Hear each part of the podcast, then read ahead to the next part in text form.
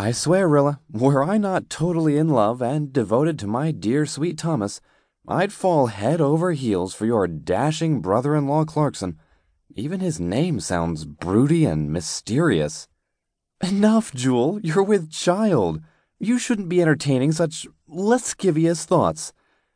As are you, dear friend. But you don't have to imagine being with one of the Dalton boys. You have Cal. Jewel raised a hand to silence whatever response Rilla was about to utter.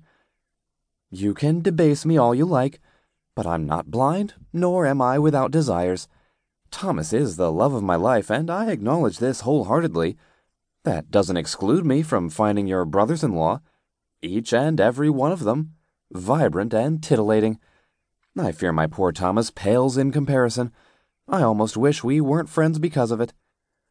It pains me to hear you say you would rather we not be friends. Oh, hush now. Rilla Dalton, you take me at my words and use them against me when you know I meant no such thing. Of course I want us to remain friends. I merely spoke of the forbiddenness of your brothers in law.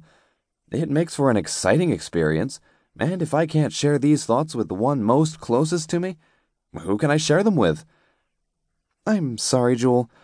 I think the twins are making me a little more serious than I would like to be. See, even that makes me jealous. I carry one baby while you carry two, yet you continue to remain as beautiful as ever while I suspect I can be compared to that wretched Mrs. Woolham, round and plump and ready to burst. Rilla laughed. I declare you are too hard on yourself when you know the only likeness you share with Mrs. Woolham is the American roses she procures every Tuesday at the farmer's market. You flatter me with your kind words.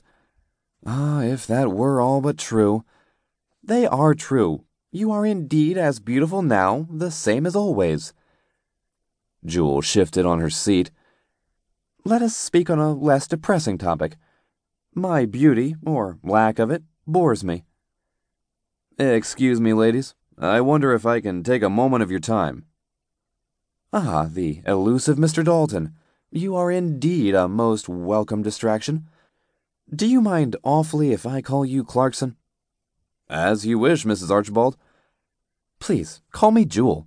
Are we not friends? Besides, every time I hear the words Mrs. Archibald, I search the room for my blessed mother in law.